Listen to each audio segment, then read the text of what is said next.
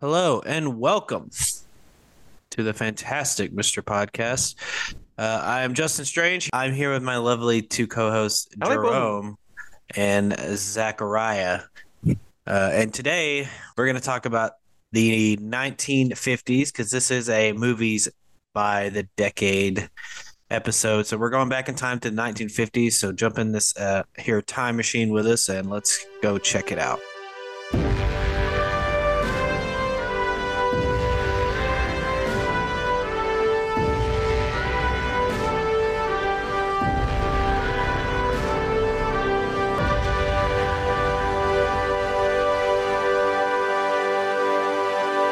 I'm looking at this article, and the title that has on here is "The Cold War and Pla- Post Post Classical Era: The Era of Epic Films and the Threat of Television." So, what do you think about that? Ooh, spooky.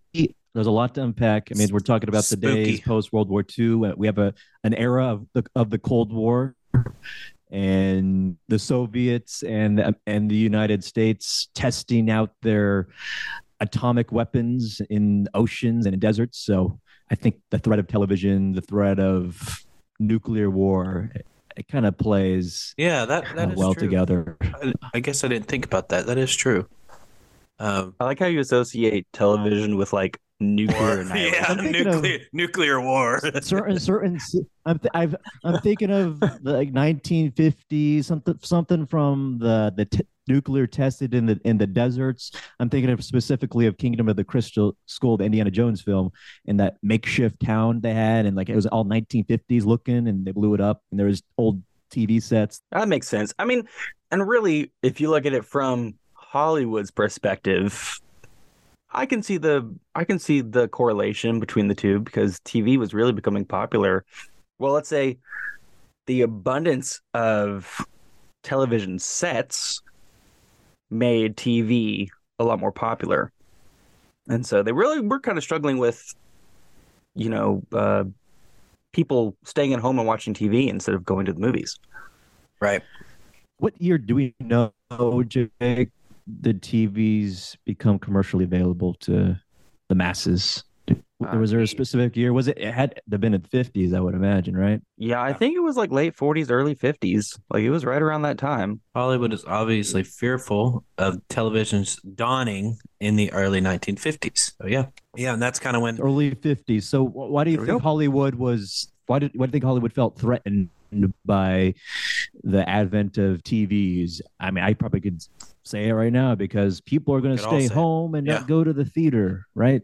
Yeah, thanks for answering your own question. Precisely. You can almost correlate it with the way that streaming services um, put a squeeze on Hollywood when those came out. Now they've kind of reached an equilibrium where Hollywood now makes um, material for streaming platforms. And so it's kind of, you know, equalized. But back then, you know, it, it, it really was kind of a serious threat, or at least they saw it a serious threat to putting butts in seats. Well, Hollywood's always been threatened. Like since the 50s, I would say Hollywood has always had some sort of threat getting people into movie theaters. So they started 3D television and then they started bigger screens and better sound and blah blah blah. It's like there's always something that that Hollywood and the th- going to the theaters has to has to fight with. And now it's streaming, like especially during COVID. COVID was a huge threat, not just for the movie theaters, but for everything, but especially movie theaters, especially when, um, you know, like right at the end of it, it was okay because people kind of wanted to get out of the house. Um, but then now that they're kind of, like you said, Jake, is that some sort of equilibrium where either they have it playing in theaters simultaneously with streaming, which I don't know how those numbers work now. I, I don't, I imagine they might be different. Um, but you know, sometimes they have them at the same time, and then sometimes it's exclusively in theaters. And but you know, it goes to streaming in like a month. So Hollywood's also Hollywood has has had to deal with this since the advent of television within one's home. You remember when movies would come out in theaters and you'd have to wait like an entire year to get them on VHS or DVD?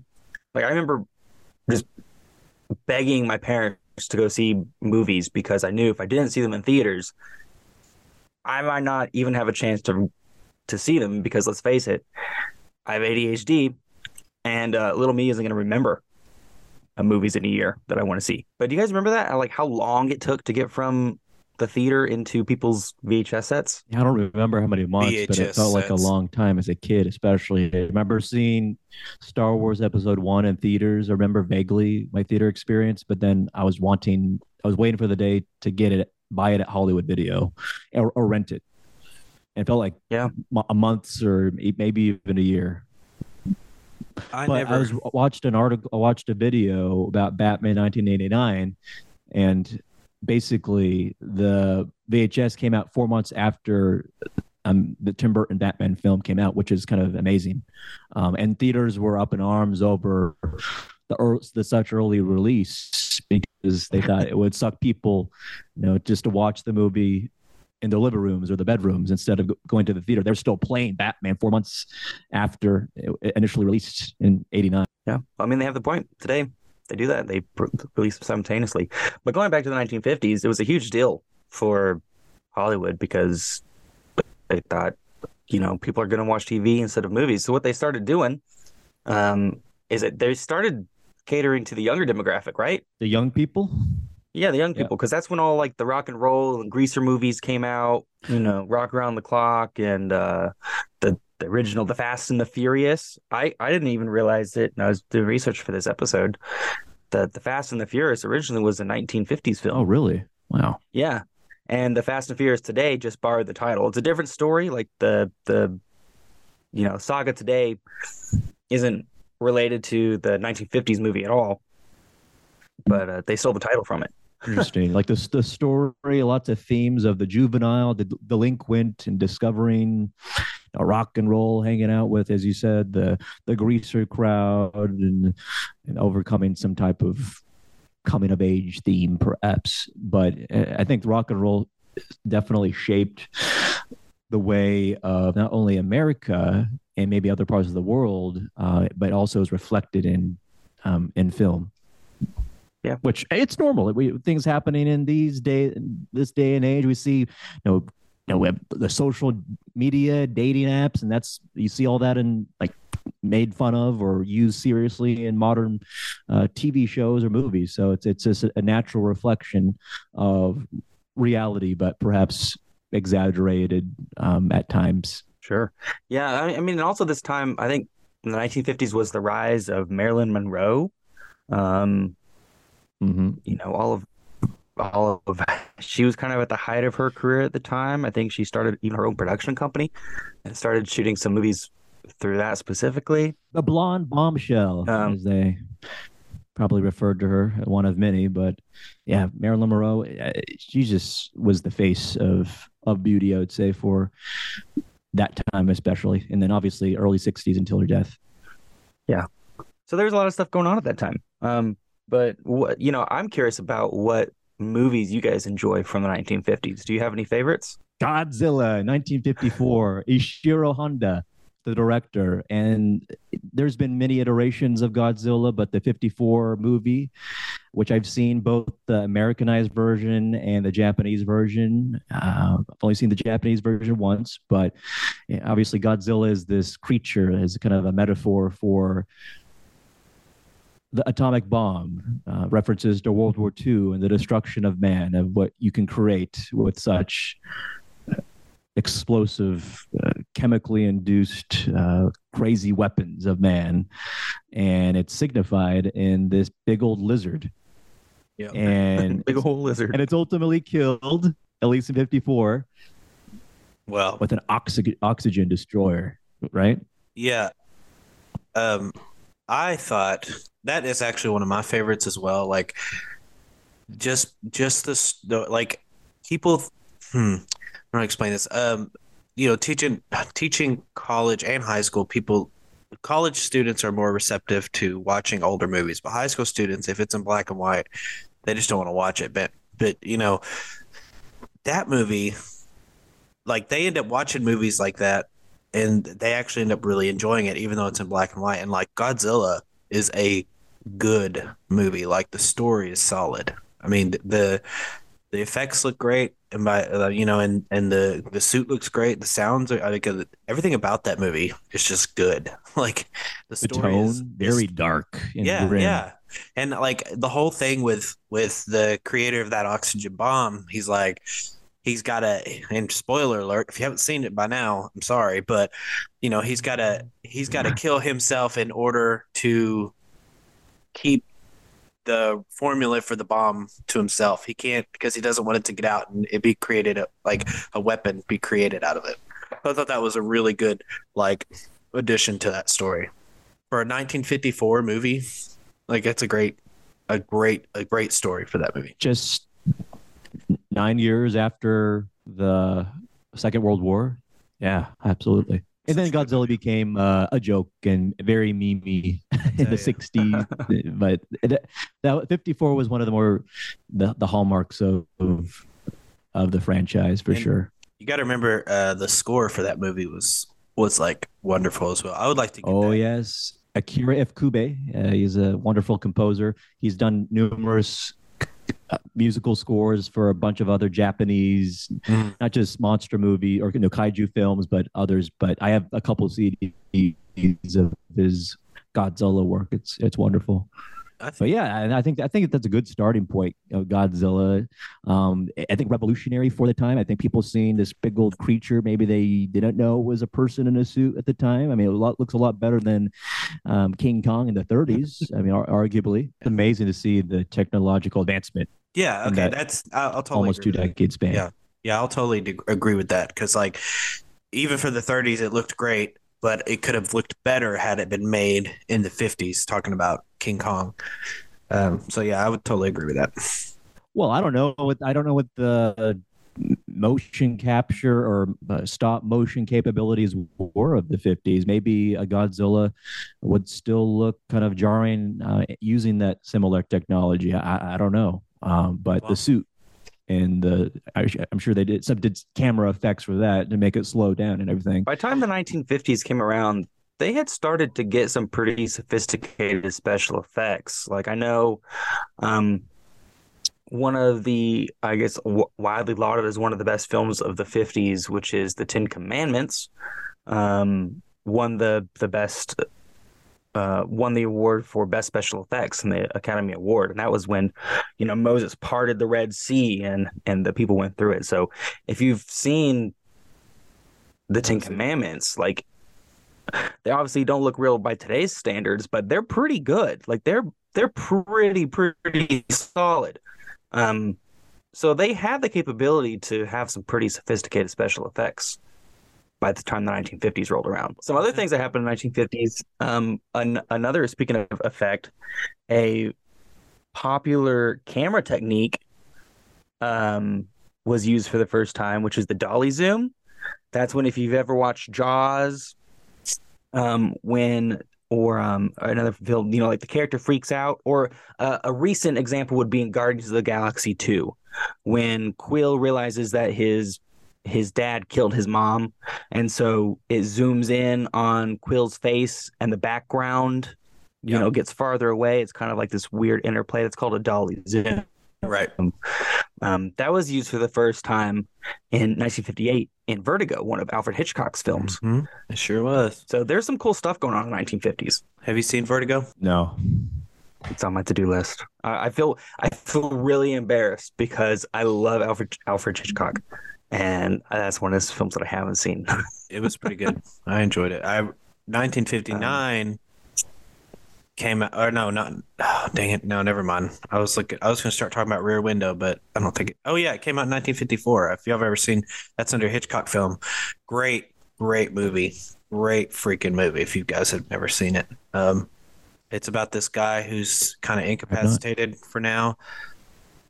And he's just kind of watching out of his rear window at these different uh different people who live in his apartment complex and he um i think he he thinks he's witnessed a murder so it's pretty it's pretty good it's got it's got uh, jimmy stewart in it love me some jimmy stewart really? Yeah. I love that guy. I think they remade that, or at least they reused the concept for that in Disturbia with Shia LaBeouf, Oh, yeah. 2007. Yeah, I saw that movie. Same concept. He's like under house arrest. He's like a teenager. He's under house arrest, and then he like sees his neighbor get murdered or something like that. Yeah. and he gets all caught Yeah. up in on it. Yeah, he's he's under house arrest. I think it's funny to me how they they keep remaking movies. It's gonna happen. It's like it's like the movie. Have you seen? And this isn't the fifties, but it's called What Women Want with Mel Gibson. Mhm.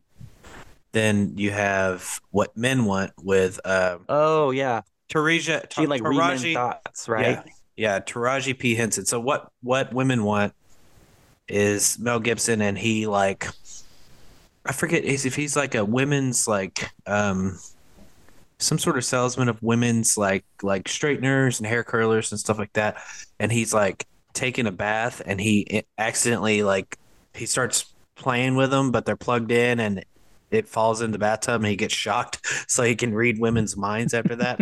um, and then the what men want is um, is the same concept, just with a woman and she can do it to a man.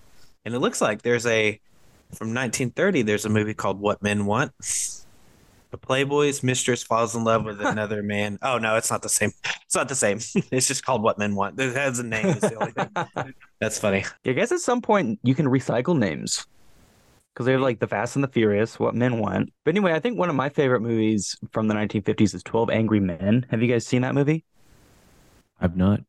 It's 1957. It's a courtroom drama uh, about 12 men, um, jurors who are in charge of deciding whether a young defendant is guilty of killing his father. And it's really cool because um, there's no names in the film. Everyone's identified by their juror number. And um, it's just, and it's, and it takes almost the whole movie almost takes place in one room. It takes place in the jury like uh, discussion room in the back, and so it's set in one location. You have a great cast of characters. I think there's um, oh Jesus, um, uh, Henry Fonda plays juror number eight um, as the lead cast. Um, who just does an incredible job. But it's like, you know, the courtrooms, it's like sweltering. Everyone wants to go home. Everyone's gonna everyone's just gonna call this kid guilty and juror number eight's like, no, we need to actually talk this out. And so it's a really great movie that goes over like people's characters and it forces you to watch and judge people based off their character as opposed to like their name or their position or anything because they're stripped of all that information. And it's really cool. It's a really good movie. Very unique.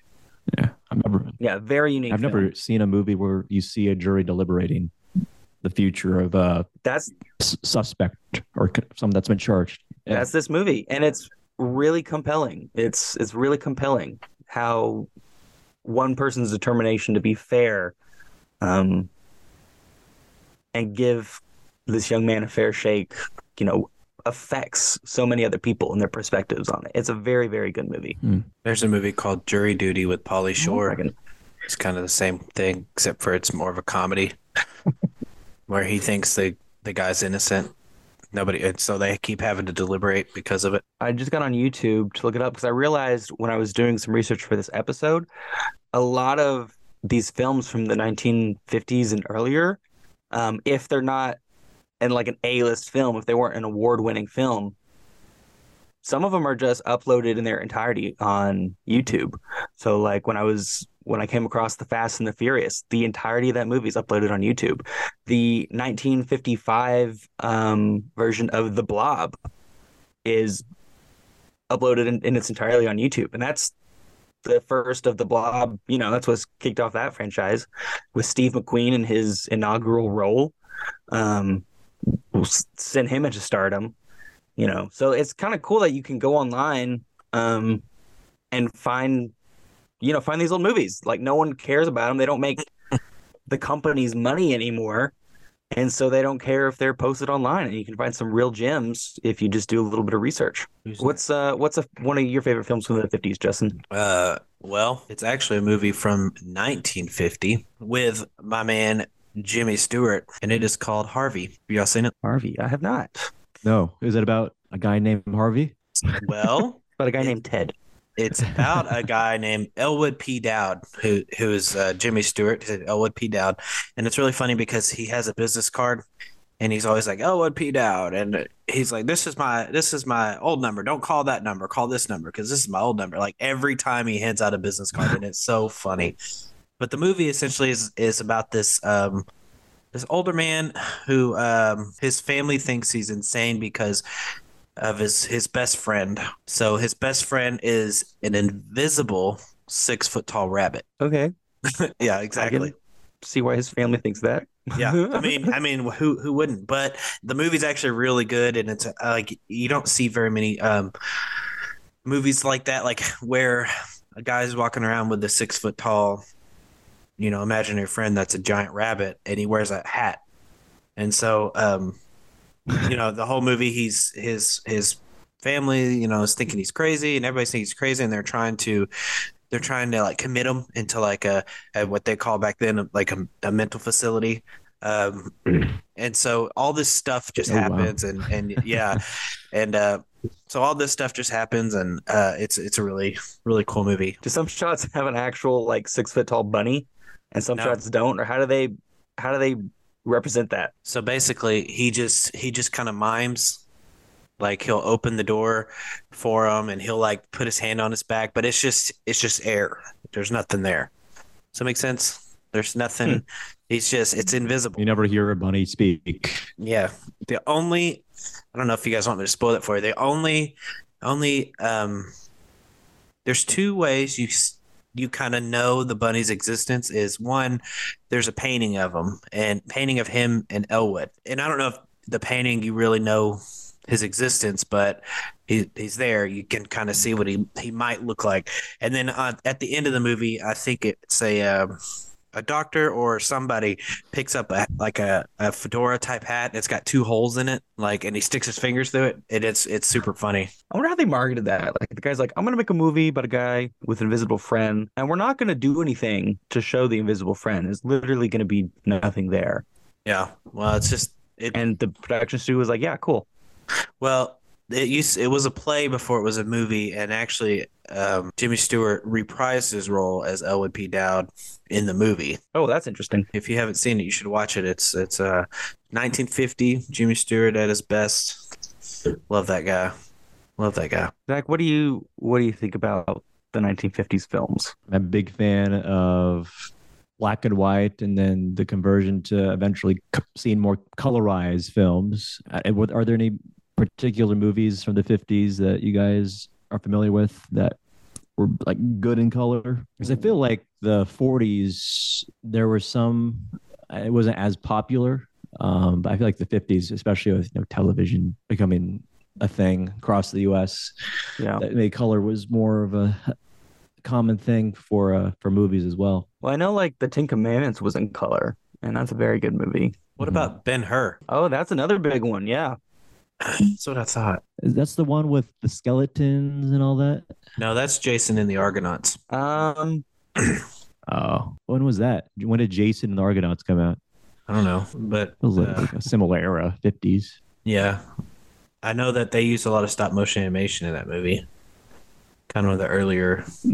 Yeah, that's why I liked it. So I want to go back to um, the whole TV thing because that, like, to me, I mean, yeah, the big epic movies and Alfred Hitchcock and stuff and Harvey, that's great. Um, Billy Wilder. Yeah. Okay.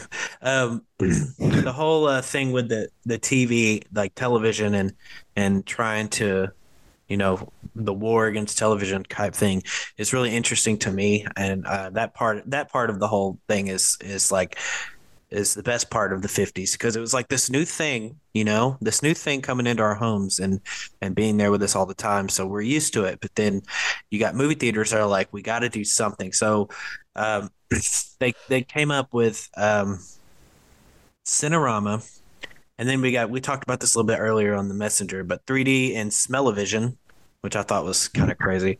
Um, Smell-O-Vision. Smell-O-Vision. We talked about Smell-O-Vision. Smell-O-Vision. honestly, Television. if that doesn't sound like a 1950s invention, I don't know what is. Well, 3D television. It's a 19 like that sounds. Yeah, but like smell-o-vision, like that just sounds like a 1950s Yeah. slogan. Don't want to So- go just take a field trip back to the 50s. Oh Take my her, god, that would That'd be, be so awesome. cool. I would love to go see a movie in the 50s, like at a movie theater. Like I watched. That'd be, um, that'd be well, wonderful. That'd be I think in the 1950s, uh, wasn't it outdoor screens more popular at the time? They had a lot of Well, yeah, have that was thousands drive- of drive-in theaters. yeah, Yeah, drive-in theaters. yeah, that was at the It's height. teens could have private time in their hot rods. when that's when they. That's they when you watch a movie. Wink, wink. That's when you yeah, yeah, that's when you put the movie speaker on your on your window, like your I don't know what you have call you, it. have you guys done that before? Have you been to a drive-in theater where you have Yeah. the speaker on your window? No. I've done it where you have the, you have it on your Yeah. radio. Like Yeah, your radio. do. You just tune in somehow. Yeah, there's I've like been a- to a drive-in theater where I made out too. nice. Got the full experience, baby. That's a nine. There was a place in Those um, things are there's an outdoor theater in Oklahoma that was it, was- I think it was like Tulsa, Oklahoma. It was like 45 minute drive from Fort Smith, and I think it's out of business now, unfortunately. But we would go up there and we they would do um they still did double showings, so we would go and we we would watch. I think one of them we watched Pirates. Um, it was like Pirates of the Caribbean, Dead Man's Chest, and then we watched Avengers. Uh, Infinity War Hmm. in the outdoor theater. It was really cool. And I might I might be wrong for Pirates, but it was something in Infinity War. It was really fun seeing two two showings at the time. last time I went to a drive-in was in Memphis and it was we went and saw um Valerian in this what is it called? The Was it a It's- Thousand Cities? South the, I, I can't City of remember a Thousand Planets? City of a Thousand Planet of a Planets Thousand or Cities? Planet of a Thousand Cities. I can't remember the the subtitle, but the it was the Valerian with Dane DeHaan and Sarah DeVilligen, whatever her name is. Delavine. Yeah, and it was okay. The movie was okay, and the experience was okay. I had a Prius, and the Prius shuts off after 30 minutes on its own. There's really nothing you can do. So I kept having to restart it um, after after so long. So it kind of sucked. But it was one of those things where you tune into the the radio station they have and listen to it through your um Sounds like a nice your radio. And it was experience. it was okay. Like I, I would do it again. Maybe not Memphis, but I would do it again. Um, so yeah. And speaking of that, I was watching. I went and saw Babylon last week. And uh, side note, side story. I was walking on the movies tonight where I saw Megan. If you haven't seen Megan, go watch it. Um, and I and I- I just overheard a conversation, and someone said, "Oh yeah, it's a, it's three hours long. That's our last showing tonight." It was one of the movie theaters, and whenever uh, the people she was talking to walked away, I came up and said, "What's three hours long?" She goes, "Babylon." I was like, "Oh yeah, I saw that movie, and it was so good." And I didn't understand. Like she said, "Oh yeah, we're about to pull it because it's not doing that well." I was like, "That really sucks," because that was a great movie. Um. So anyway, that was just a little side story that of uh, me walking out of the movie theater and interrupting conversation. Um, so sad. Like I know. losing out. On the movie going experience, man. Um. I'm surprised they haven't pulled Whale out of my, my theater. Well, they don't. They didn't even put it in my theater. Bull crap. I had to watch it on the TV like an idiot. You have a massive screen, like 70 inches, right? Yeah, but I don't have like a 400 inch screen or whatever the movie theater screen is. Anyway, I was watching Babylon and they, not Babylon. No, it wasn't Babylon. It was, well, it was Babylon. Babylon took place in the 1920s. It was the Fabelmans, And they, they did a lot of shots in, inside of a movie theater. And like the whole time, I'm just like, man, what it would be like to go see like some of these bigger movies from not just the 50s, but like Star Wars. You know how cool it would have been to go see Mhm. Star Wars the opening weekend? Like the original Star Wars in its unedited format. You know, no adding monsters to the to what is that place they go to? Uh Mos No Eisley? little CGI inter Yeah. intercuts. Yeah, exactly. Like I just just untampered with Star Wars. I, I would have been excited. Like you've seen the trailer like for the first time Yeah. for Star Wars. No music, no nothing. It's just that narrator's voice and a bunch of Yeah. weird editing Things. shots. yeah. totally. Um, anyway, so let's uh, talk about these uh, these different ways that they tried to get people into theaters. So um, Paramount came out with uh, their big screen called Cinerama, 1952. Um, and it required three cameras, three projectors, interlocking, semi-curved at 146 degrees, 146 degrees uh, screen, and a four-track stereo sound. It made audiences feel they were in the center of the action. And isn't that a good uh, way to way to explain it? In other words, they like had the, the first IMAX. right, like they pretty much had to have all this, you know, different trajectories and stuff where they showed different things, and it's just it's it's just insane. Like so they could have. God, imagine if one of them got out of sync, like I mean, three yeah. seconds. It'd be, they'd be screwed. Um, and then you have 3D movies, special polarized stereoscopic goggles or cardboard glasses worn by the viewers, which we still wear today, except they're not cardboard. They're they're like actual like kind of like sunglasses, right? I don't. I haven't watched a 3D movie. Oh man, I don't remember the last 3D movie I saw. It was me for me. It was either the Force Awakens or the Last Jedi. I think it was the Force Oh, Awakens for me. it was the Force Awakens because I saw. I still have my glasses. They're mine are Kylo Ren glasses. I it. I'm pretty sure it was. It was because Were you remember- supposed to keep those, or were you supposed to give those back? I kept them. I'm Um, doing them a favor. They don't have to recycle and wash them. Um, yeah, I remember when when uh episode seven was announced after Disney had purchased Lucasfilm, and and my friend was like, "We got to go see this in theaters. We got to." And so when we did, we went and saw it in IMAX 3D, and it was awesome. I don't care how bad the movie, if the, you thought the movie was bad or whatever, it still looked great in IMAX 3D. Like I don't care what you, I don't care anybody says. Um, So, what is yeah. one of the movies that was in the 50s and 3D? uh, let's see. Yeah, that's I'm interested, like, just to look up later. The one of first these movies. full length 3D feature sound film was um, United Artists cheaply made jungle feature Bwana Devil, B W A N A Devil, 1952, um, starring Robert Stack. Wow, if you know who Robert Stack is, he's uh, the host from Unsolved Mysteries. Um, Tagline advertise a lion in your lap and a lover in your arms. The film the film depicted man-eating lion attacks upon the builders of a Uganda railway. I got to see Oh. this in 3D now. The, oh look, there it says the note the first feature-length 3D film was The Power of Love in 1922. So I guess they had Oh wow! yeah, they had 3D films back then. Um, okay, and then it says the 3D effect was also used in many different genres. In horror films, Warner Brothers and B filmmaker Andre Andre D. Detos House of Wax from 1953. Um, you used it.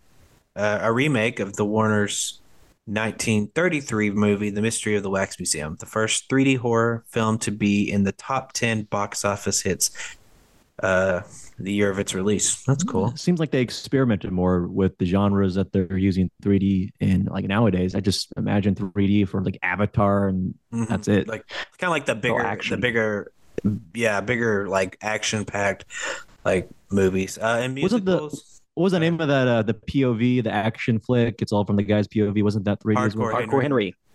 I don't think it was in 3D, or it might have been in 3D. Yeah. I didn't see it in 3D. I just saw it regular. Star Wars Episode One released temp- temporarily in theaters in 3D. Oh yeah, I never I, saw it. I. I did. I did go see that. Me and my friend went and saw it, and I fell asleep. Uh, but it wasn't 3D. um, Good use of money. Well, I think we only went because he wanted to go, and I was like, all right. But Man, I'd do nowadays, anything to see those movies in theaters again. yeah, I was gonna say nowadays, I'd I would love to see every single one of them in theaters again. We might have to rent out a theater, Zack, and just watch them. You know how cool that Do you would think be? they? How do I always wonder how that works? Like, are they allowed uh, and not allowed to, to allow you to stream certain movies? I'm curious how that works. I guess if they already have it, they might we might be able to do it. But yeah, I don't know. Yeah. I mean, unless we unless we rent it and pay f- pay like- for the movie How much does it cost? Like hundred bucks or something for like to, re- a movie or rent it something? to, Yeah. to rent it. Oh, I don't know. I would think it would cost I more know- than that. The university that I went to would have like movies on the green where we had a big inflatable screen and would Oh, play yeah. movies for, Mhm. and they had to purchase a license to play those movies. Yeah, it's Right, right. That's- not like you could just pop in a DVD. Dang. Yeah, you have to you have to get the rights and stuff to to show those because you're making money off of it. Uh, you well, you're probably making money off of it. Um, so you have to get the rights and stuff. It's like just like a play. Like if you want to do a play for your high school, you have to purchase the rights. It's kind of lame, but I can't imagine. I mean, they they promote it at theaters. I can't imagine it's that difficult to get the rights approved for Star Wars or whatever. I don't know. I guess we need we should look into it and see. Um, okay, real quick. Uh, in musicals, they use 3ds for the 3D effect in 1953's "Kiss Me, Kate."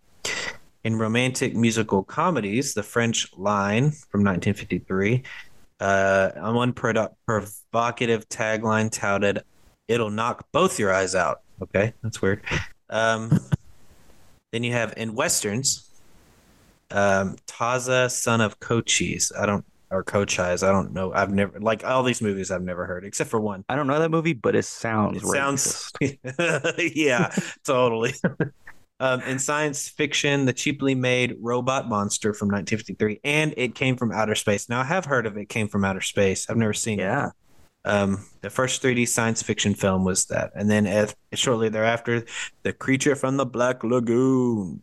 The Why haven't you story- talked about War of the Worlds? That's one of your favorite movies of the 50s. War of the? Oh yeah, I haven't seen. I haven't seen it. I own it. I haven't seen it. You though. I've haven't? s- Oh. No, I've never seen it. I mean, I've seen like I've seen like pieces of it, but I've never seen the '50s one. I've seen the the newer one with Tom Cruise. Uh, Okay, let's 53 one's more true to the book. Yeah, and and you know, for '53, like they had some real like just the scenes that I saw had some really good special effects. Um, And oh, the day the earth stood still. Remember seeing that movie when I was a kid? That was 51. That was a good one. all right, and then Aliens. we have Aroma Rama and Smell-O-Vision. Aroma Rama. Say that three times fast.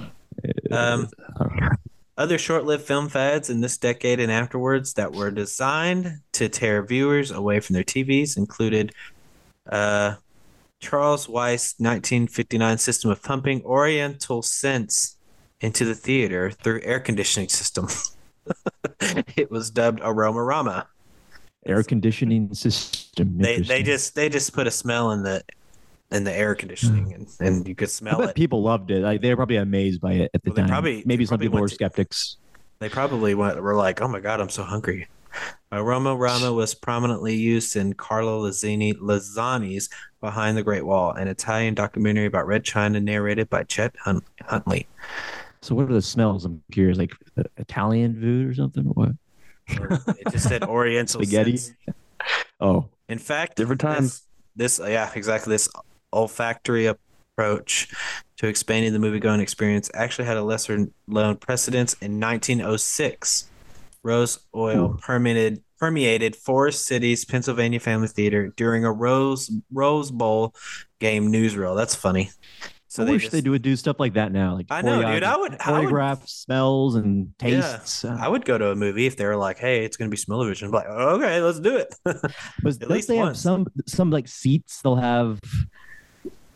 I don't know. I mean, beyond the standard that your your seats are rumbling when there's action Mhm. scenes. I feel like there's been movie occasions where they've actually Um, had like air coming in from the Well, ground. I don't know. They they have um I don't forget what it's called. I want to say it's called like 4D or something like that where like and it's not like movies, it's like it's kind of like when you go to the IMAX you watch like a nature documentary. It's kind of stuff like that where you're, you know, watching uh maybe a like a liftoff, uh, you know, a space shuttle liftoff or you're being chased by dinosaurs. So the chair will move and stuff like that. Ah. Uh, yeah, it's just like stuff it's just stuff like that. Nothing nothing know- like movie wise or that I've heard. What would be really cool is uh if they presented you food during like uh the menu.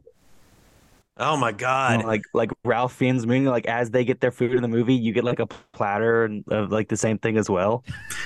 Yeah. Um, part of the wouldn't that be I'm part of dope? the movie. Yeah, you know, um, real quick side note: I was listening to Corey and Patrick this morning, which is you know uh, talk show on and uh, on the edge, and apparently he goes by Rafe Fiennes.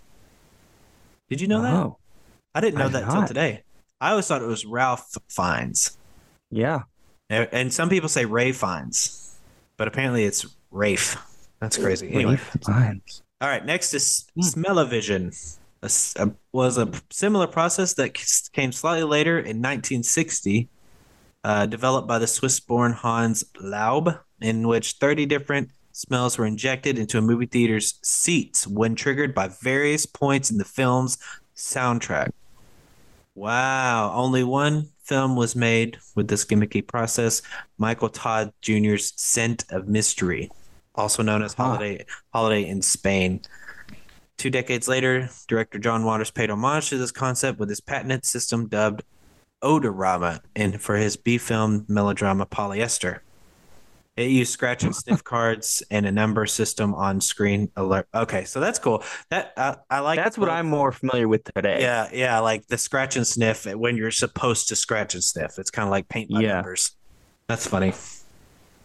Man, I, I what I would I would totally go to this smell-o-vision though, where it's like, what what did it say? It injected it from, we're injected into the movie seats. It's crazy. like a, a mist or something, or I guess it's gotta be Yeah. like a like a Febreze, but with yeah. yeah. dung and why aren't the movies, Sweat. the movie theater experience that exciting today? I guess all those Uh, gimmicks just that they're not profitable, and I mean, They- what's, yeah, they what's so probably different? cost too much. I mean, Yeah. how, what are what are the strategies to get people's butts to the seat the, the theater seats today, other than saying only in theaters? Yeah. I mean, i if you want to see it right away, you have to see it in theaters. But other than But really, that, people, maybe people don't care. They'll wait.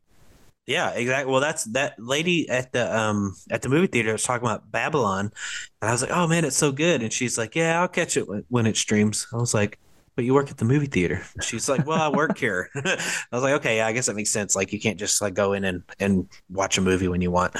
Um, but uh, Can't no free tickets. Dang. I mean, no, I mean like while you're working. So I, I don't know Oh, why she would just wouldn't come back and watch it, but whatever. And when she said that, I was just like, oh man, that's where our, you know world's heading. Is like, I'll catch it when it comes on streaming. Like, dude, just go see it in the movie theater. It's so much better. In like, even if you have a good sound system, which I do, I have a pretty good sound system. But I still would rather go see it in the freaking movie theater. I know we talked about this a thousand times. Yeah, the it's movie just theater like- experience is totally it's just different. the, the experience. It's the whole thing. Some people don't care about the experience. They just No, like the they don't. convenience of being at home, lounging, their socks I off mean- or on, and onto their phones. I get that. And like my brother, my older brother who I live with now, you you know, you watch a, an hour and a half long movie, it turns into three hours because he's always pausing and getting up and doing stuff and pausing and, Yeah. and having a conversation or pausing and being like, Hey, wife, look at this. And just like, dude, stop pausing. Just let's just watch the movie. So like Even during Well, the fifties, uh, uh, people watching television shows at home, they can't just pause or DVR. They got to. They're they're dedicated to what they're about to watch, well Yeah. and they have their TV dinners too. And They can, yeah, exactly. They can do that all in the in the comfort of their own home. You know, like at, at the movie theater, you have your your your um you have to resort to popcorn and soda, which isn't bad, but it's like, oh, but I can eat this dinner in front of my TV. All right, even better. Like I can have I can have They Salisbury. Have you seen those Salisbury steak, and they Oh, look yeah. better. they look better on TV. They look way better buy- in those those. Well, back in the day, they look so much like I've seen on YouTube. People did reviews of 1950s era TV dinners and look so much better than the Hungry Man's or the Well, you know, it's like the the whole uh various taking brands they have today. taking cocaine out of Coke, man. You just screw up the recipe. Other various widescreen processes attracted audiences and monopolized the big screen market for the 50s. There were numerous optical techniques that widened the theater screen with effects that couldn't be duplicated on the TV screen. Would you like to know what they are? yes. All right, Paramount, Paramount's VistaVision, used in Hitchcock's well, well-known thrillers to catch a thief, his own remake of The Man Who Knew Too Much, Vertigo, and North by Northwest. Um, and then Super Scope, RK's, RKO's answer to Fox's CinemaScope, um, which we didn't talk about CinemaScope, but basically, uh, Cinemas. Yeah, I'm familiar. Yeah, it's it's became a cheaper and more convenient because it used a simple anamorphic lens to create a widescreen effect. That's what uh, CinemaScope was. Um, MGM's Camera 65, later called Super Panavision 70 and Ultra Panavision 70. Then you have Panavision Techniscope Todd AO. That's a cool name, Todd AO. Uh, 70 millimeter. Hmm. Man, they really tried What if they get people- promoted this technology? They, Did I'm, did sh- I'm sure they like, did. they yeah. use those. They use that. I'm sure they did. Just Yeah. to, they probably use narration as well to make it sound cool. Right, and they probably put it on the front on their marquees. Come see this in in CinemaScope. Blah blah blah blah. It's like, it's like um being like, oh, come see this in IMAX. You know, it's, it's the same same thing. They probably stuck it in the on the marquee, put it on commercials and stuff like that. Man, imagine being a movie buff back in the those days. The- Kind of the, still the infancy of sorts of the movie theater experience. So the Sorry. fifties, there's no theaters that offered food, like had prepared meals like they do these days at some theaters? I'm I don't think surprised. so. I don't think so. I mean, I don't know Full course sure, meals, that'd be delicious. Nope. Okay, but you That'd don't be go. cool. You don't go anywhere with a full course meal. Like even movie tavern, you eat nachos and stuff, like quesadillas and whatnot. You don't really get a steak in it. Steak and Some places do steaks. Yeah, but in the theater, Alamo Draft House, maybe. Yeah, maybe.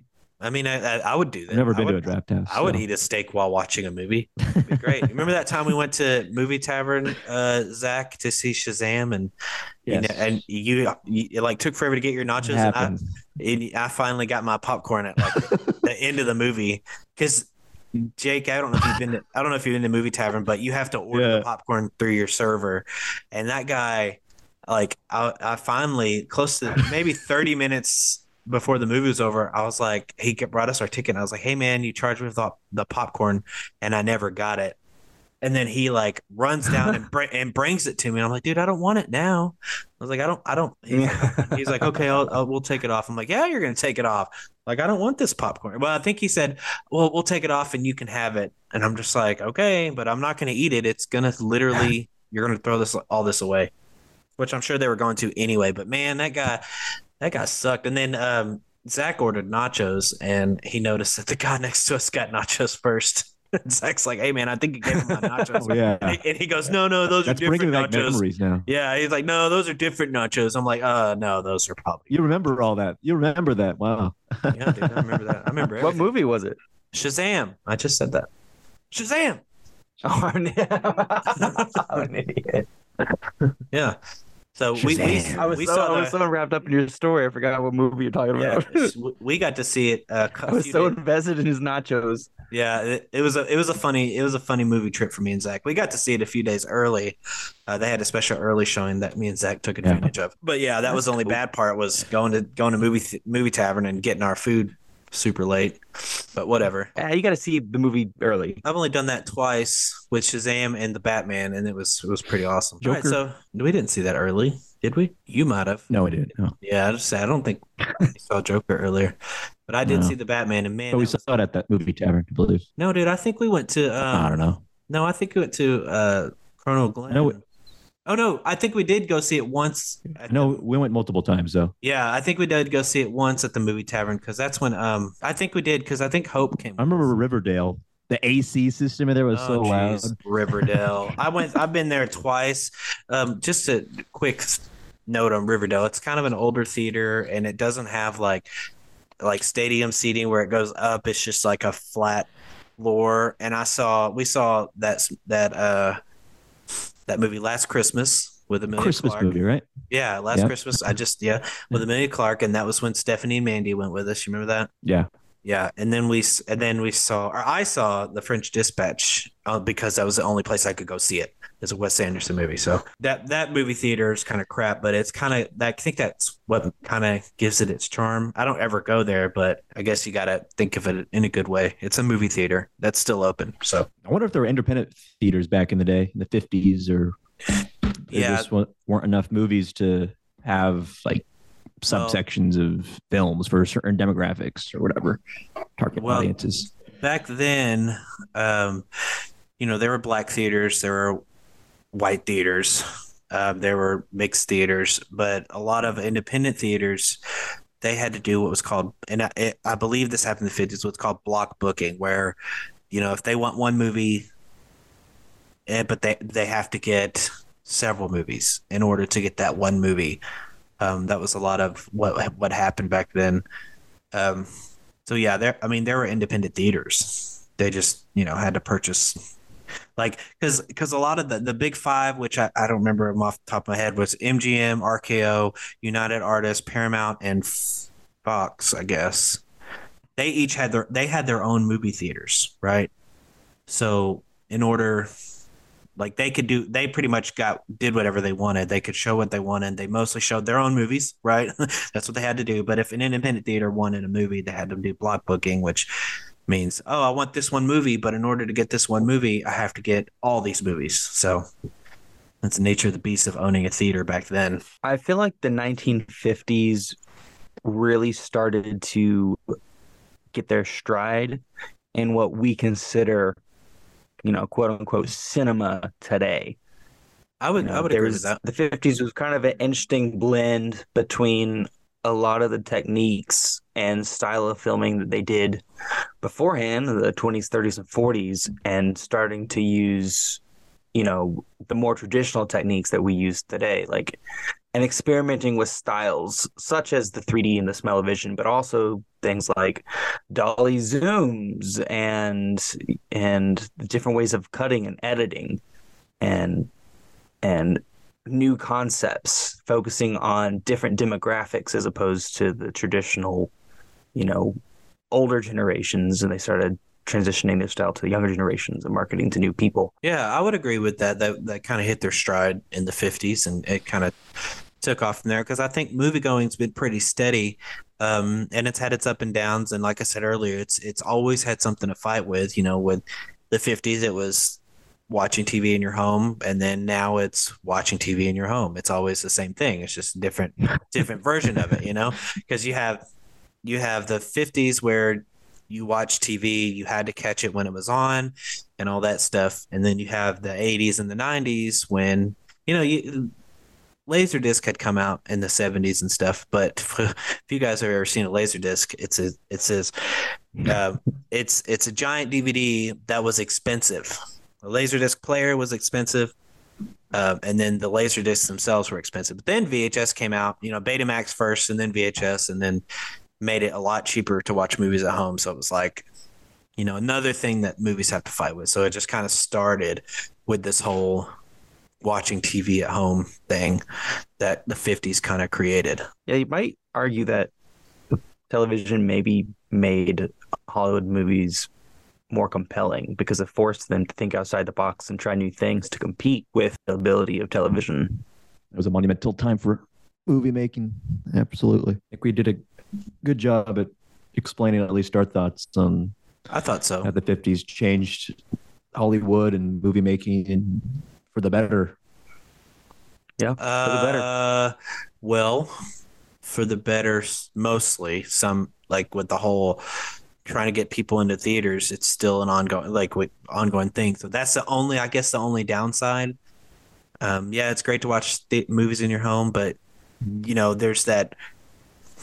What what would we say? Like 10, 15 percent. That's like I'll go to the movies to see a movie, which is you know we're a part of. I, I'm just making that percentage up. By the way, I'm just trying to get the point across that it's a small percent. I think that that want to go see movies in theaters, whereas people will rather watch it on TV or they'll download it illegally.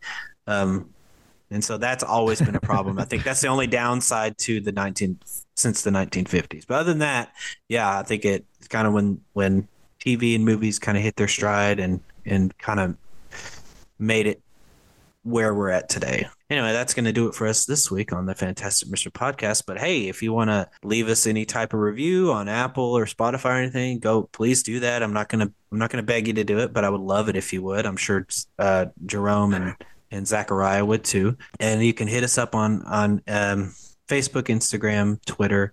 YouTube and let us know what you think. Uh, if you have any ideas for for episodes, please let us know. Um, and if you just want to say hello, say hello. Um, you can also listen to us on Spotify, Amazon Music, uh, Apple Podcast, Google Podcast, and that's about it. I think. Oh, and YouTube. Yes, we need- Absolutely. We need, your feedback. We need your feedback. Post a comment. Don't feel shy. Maybe consider recommending a movie for us to watch. If anything, I love just just talking to you. All right, so that's going to do it for us this week on the uh, Fantastic Mr. Podcast. Thanks for listening, and we'll see you next time. Bye. Bye.